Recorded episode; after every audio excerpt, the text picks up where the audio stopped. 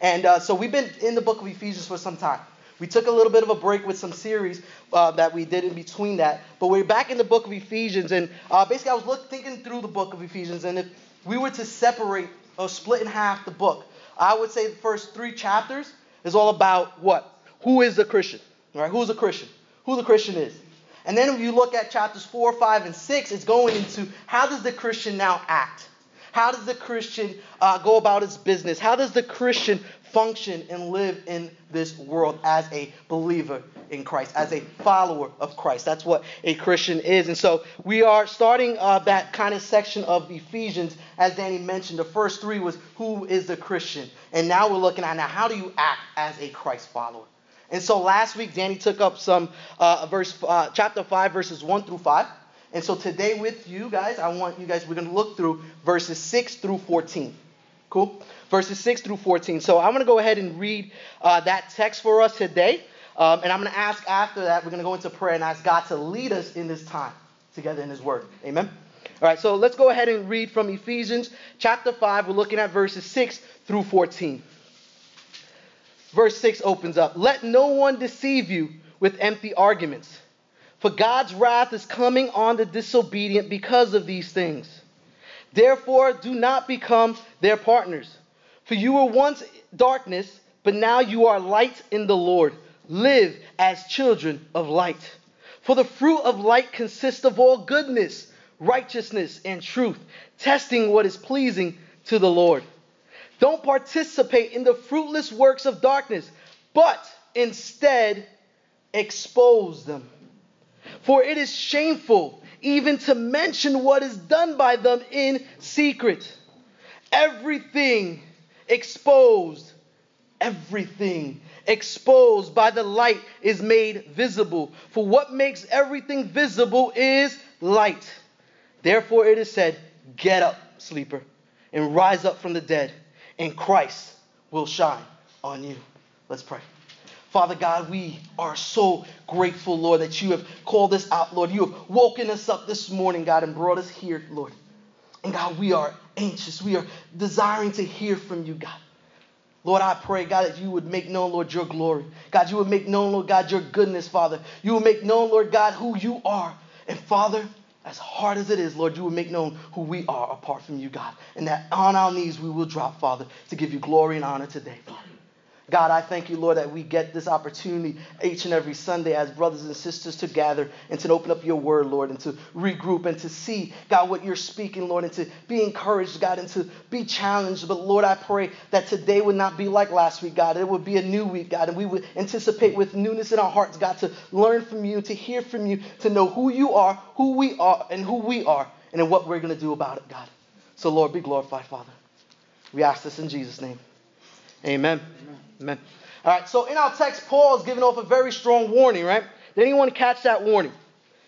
He gives off a very strong warning, and I would, I would tell you now it is foolishness if you sit here today and disregard that warning. This warning is not just for the believers sitting here, but I strongly believe for those of you who have not made Christ your Savior today. Our text here holds eternal weight for whoever you are sitting in this room right now. The text that we're looking at will hold eternal, does hold eternal weight for you, regardless of where you're at in your faith. Last week we learned that a life renewed in Christ ought to be imitators of God. Right? And so we looked at Paul saying, to be imitators of God, we are to walk in love as Christ loved us. Now, this means that we no longer live in the patterns of our former selves, living for the fleshly desires that we long for, but we pattern our lives not after who? Jesus. We pattern our lives after Jesus.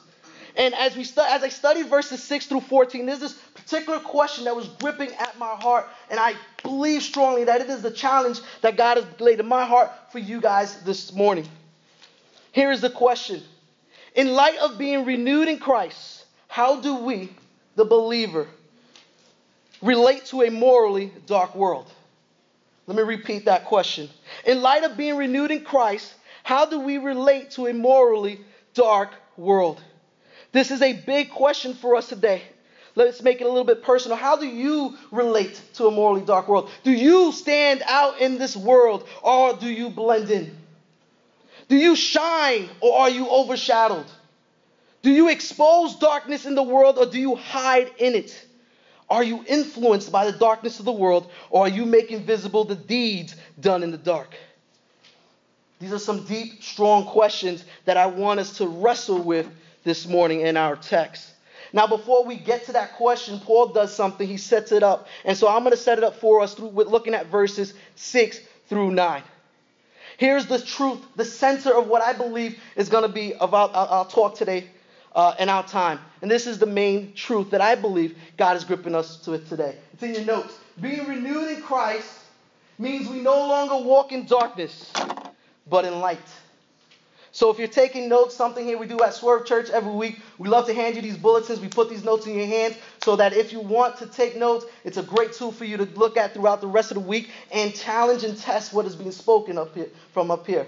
That's something we encourage you to do because the Word of God encourages you. So I would encourage you, if you don't usually take notes, do that today. So the first one, being renewed in Christ means we no longer walk in darkness but in light.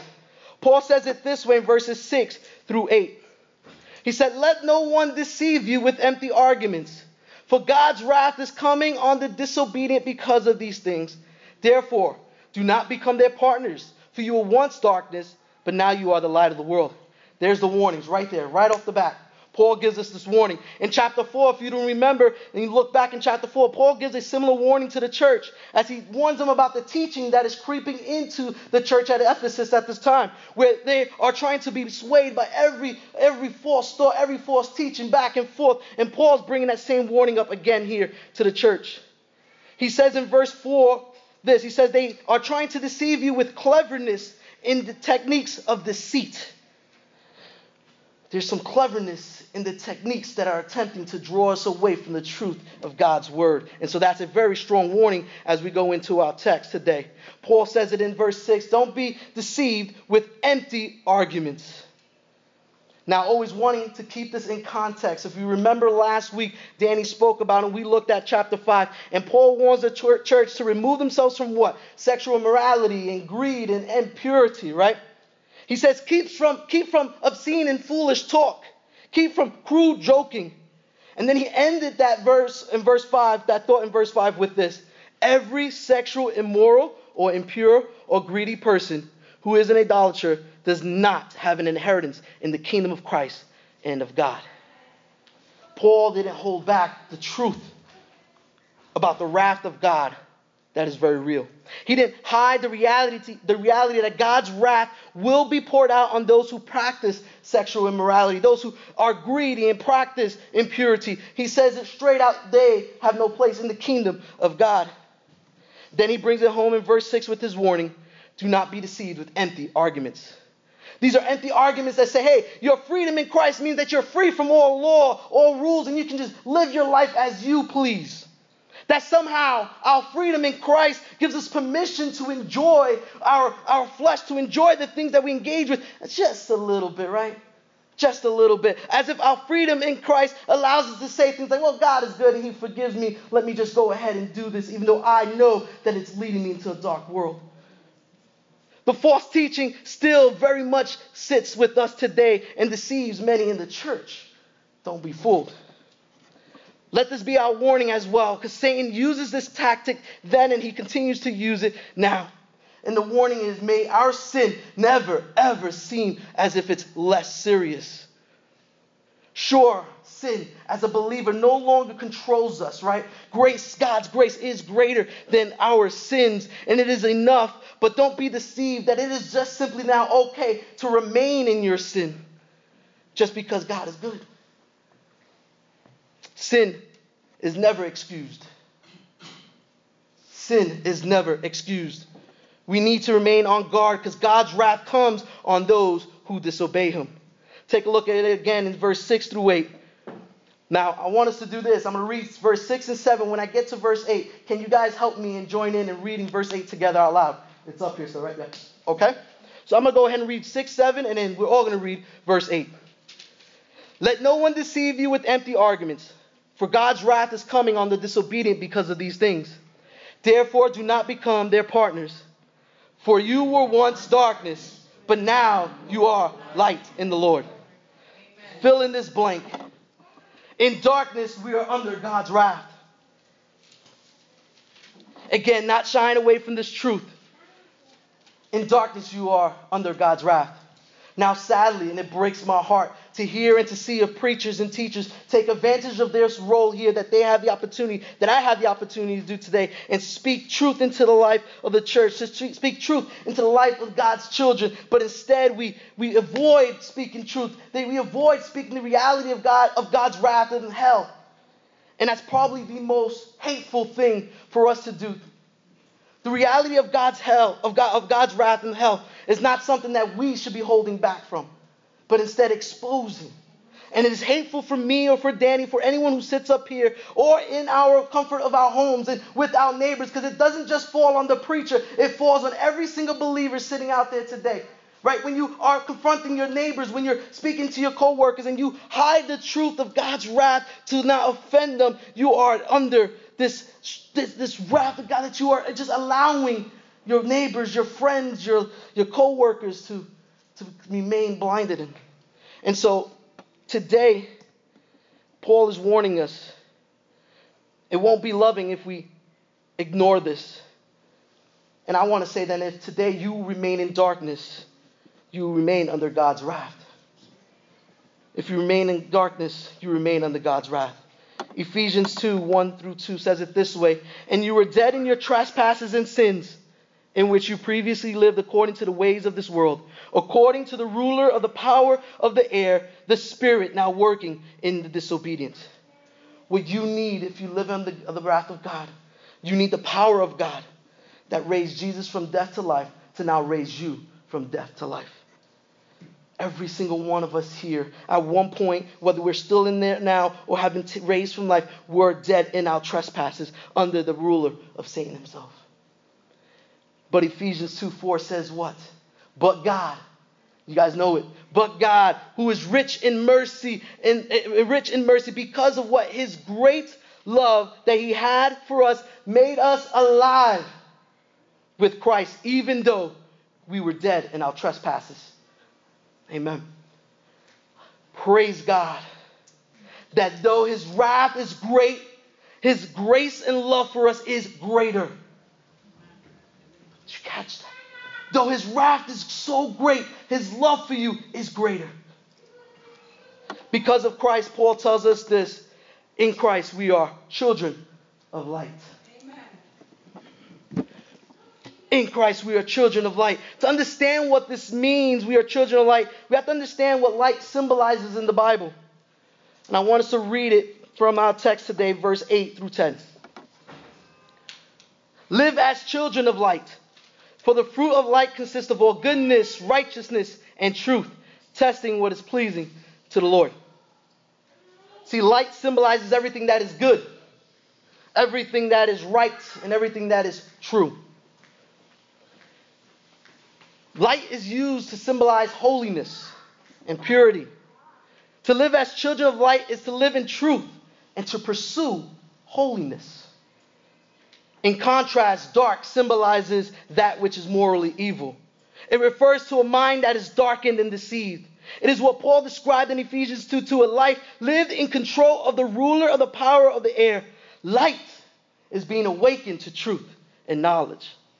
Darkness is being blinded to knowledge. In the light, God reveals what is pleasing to him. And that's what he says in verse 10. As children of light, we have knowledge of truth. And because we have knowledge of this truth, how then are we to walk? How then are we to use this knowledge? Paul is now going to address that. And this brings us to that question I mentioned at the very beginning. I want to remind you what it is. That question again is how do you relate to a morally, morally dark world? How do you relate to it? Now, there's two very dangerous approaches that I want to discuss in our time today. The first dangerous approach is this we take, as children of light, we become so afraid, right, of darkness that we totally remove ourselves from the world. In this case, there's an overemphasis of the need to separate from the world by withdrawing from almost all contact with the world. And that sadly involves the very people we are called to reach. the very people we are to preach the good news and share the good news of Christ with, we become so afraid of being mixed in the world that we completely withdraw ourselves from the world. And that's our point there. The clear danger of this is what? What's the error here? As children of light, we're not shining. Our light is removed from darkness, the very darkness we are to shine on.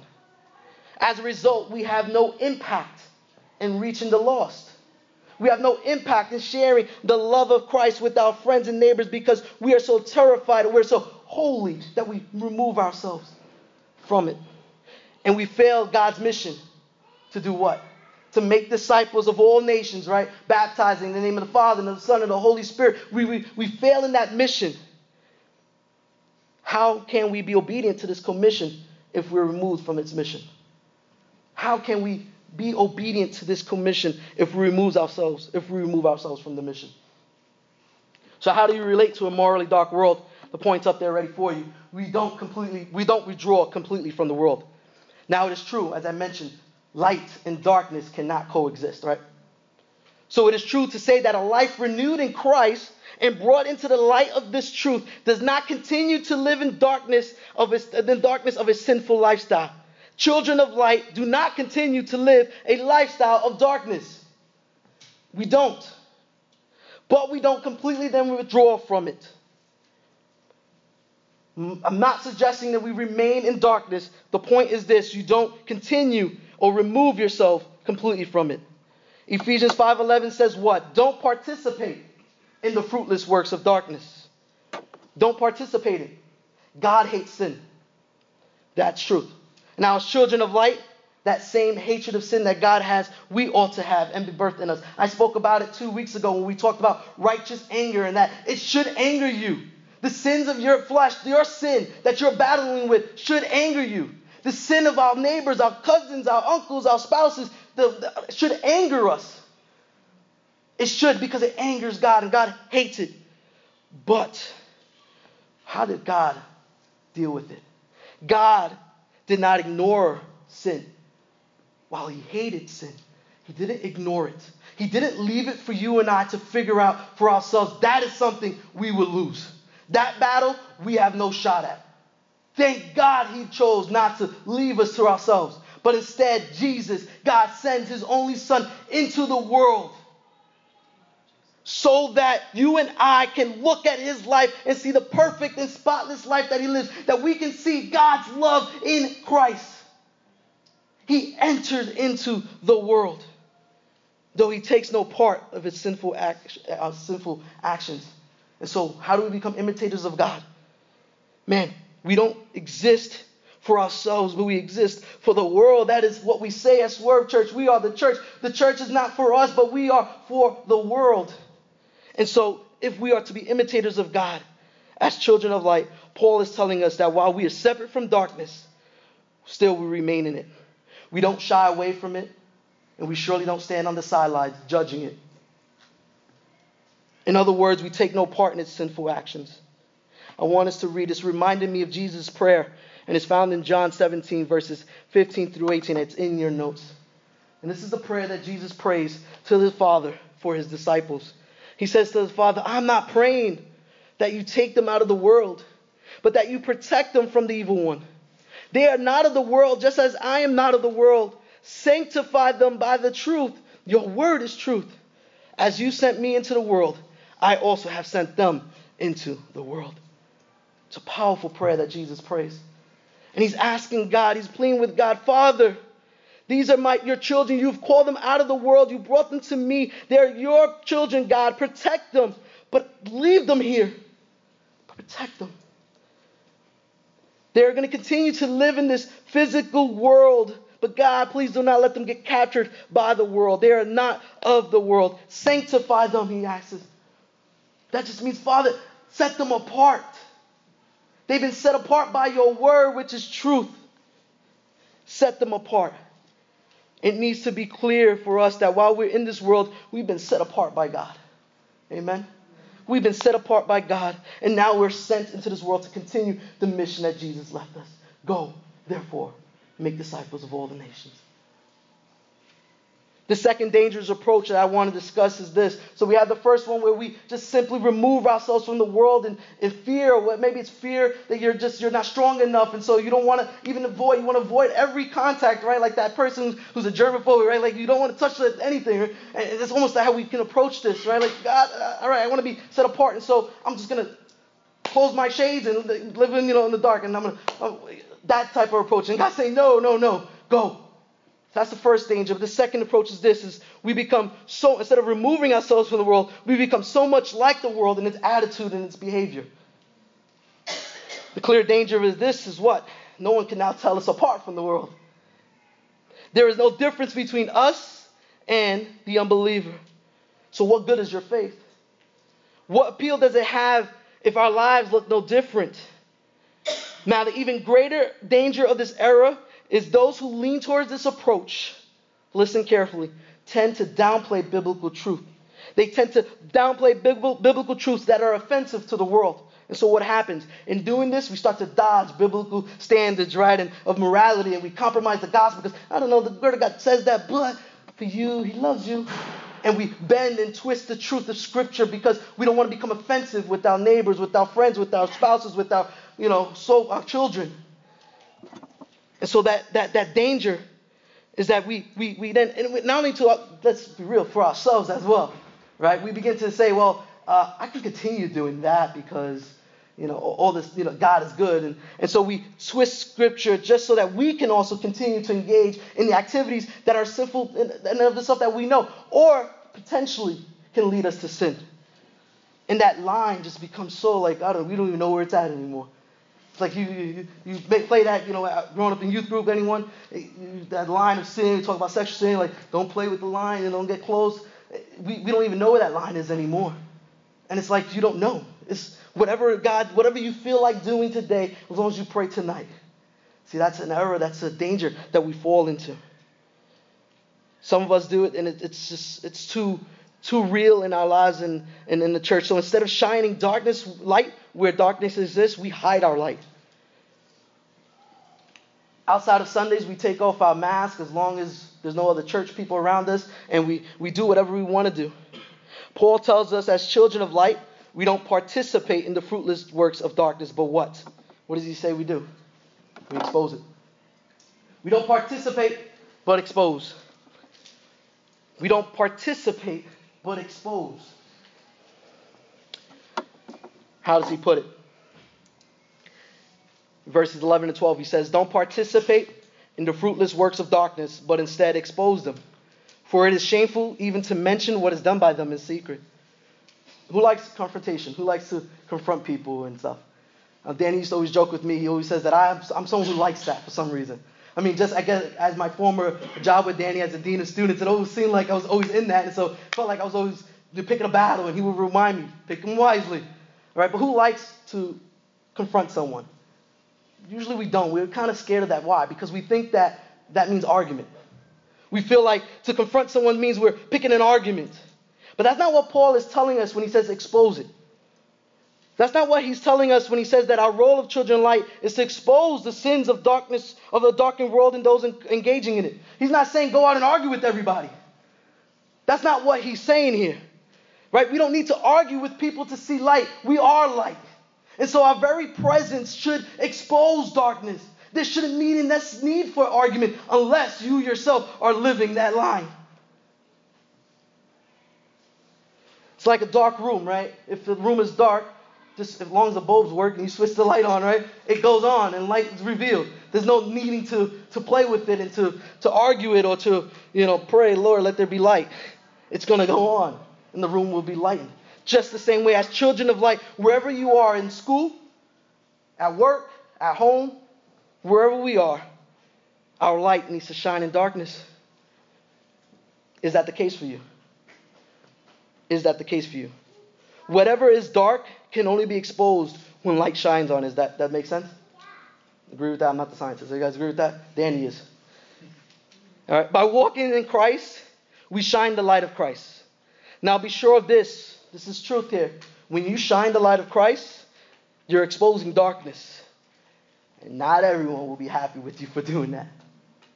you will face opposition. You would face anger. You would, you would face people who are just going at you and, and shaming you and calling you out because you're exposing darkness. You're exposing sin, and we don't like that in our lives. And when we expose it, no one you're gonna face people who don't like it. Why is that? Some of our sins, Paul writes here in verse 12, are so shameful that we don't even want to mention it. Some of the sins of this culture that we live in are so evil that it is only in the comfort of total darkness that they are performed. Think of that. So when you shine the light of it, you're exposing that ugliness. You're exposing what, what, what, what, what, what, what, they are hiding in the dark because even they know that it is, it is, it is disgusting and ugly. Because what? In the darkness, your sin looks more attractive. But when you expose it to the light of day, when you expose it to God's word, no longer does that sin look glamorous, right? No longer does it look pretty. One commentary put it this way he wrote, What once might have looked like love is now seen as lust and extreme selfishness. What might have, what might have passed for manliness is now seen to be a coward. And what was once called an adult is now seen to be very immature. That's what happens when you expose the sins of darkness. You are exposing things that people just don't want to be exposed in their lives. And so you will face opposition. That's the sad truth. Some of you today will choose to remain in darkness because the exposure of your ugliness is something you don't want to deal with today. But some, by the power of the Holy Spirit, will be convicted and see the darkness of their deeds and their need to be made new. And that, brothers and sisters, is our prayer. That's why we, as children of light, expose darkness. It is that prayer that the power of God will shine on that person's life and they will no longer be in darkness, but they too can shine God's light. Our last point for today we relate then to a morally dark world by this we shine the light of Christ. We shine the light of Christ. Now, I've already spoken in length of what that means, but let's look at the last two verses. What does the last two verses in our text say today? That's verse 13 and 14. Everything exposed by the light is made visible. For what makes everything visible is light. Therefore it is said, Get up, sleeper, rise up from the dead, and Christ will shine on you. The light of Christ in us shines, it transforms, it exposes, but it cleanses.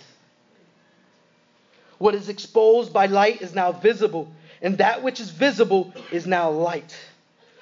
What this means is that those who formerly lived in darkness are now made new, and they too now do not remain in darkness, but become light through whom Jesus can now shine brightly.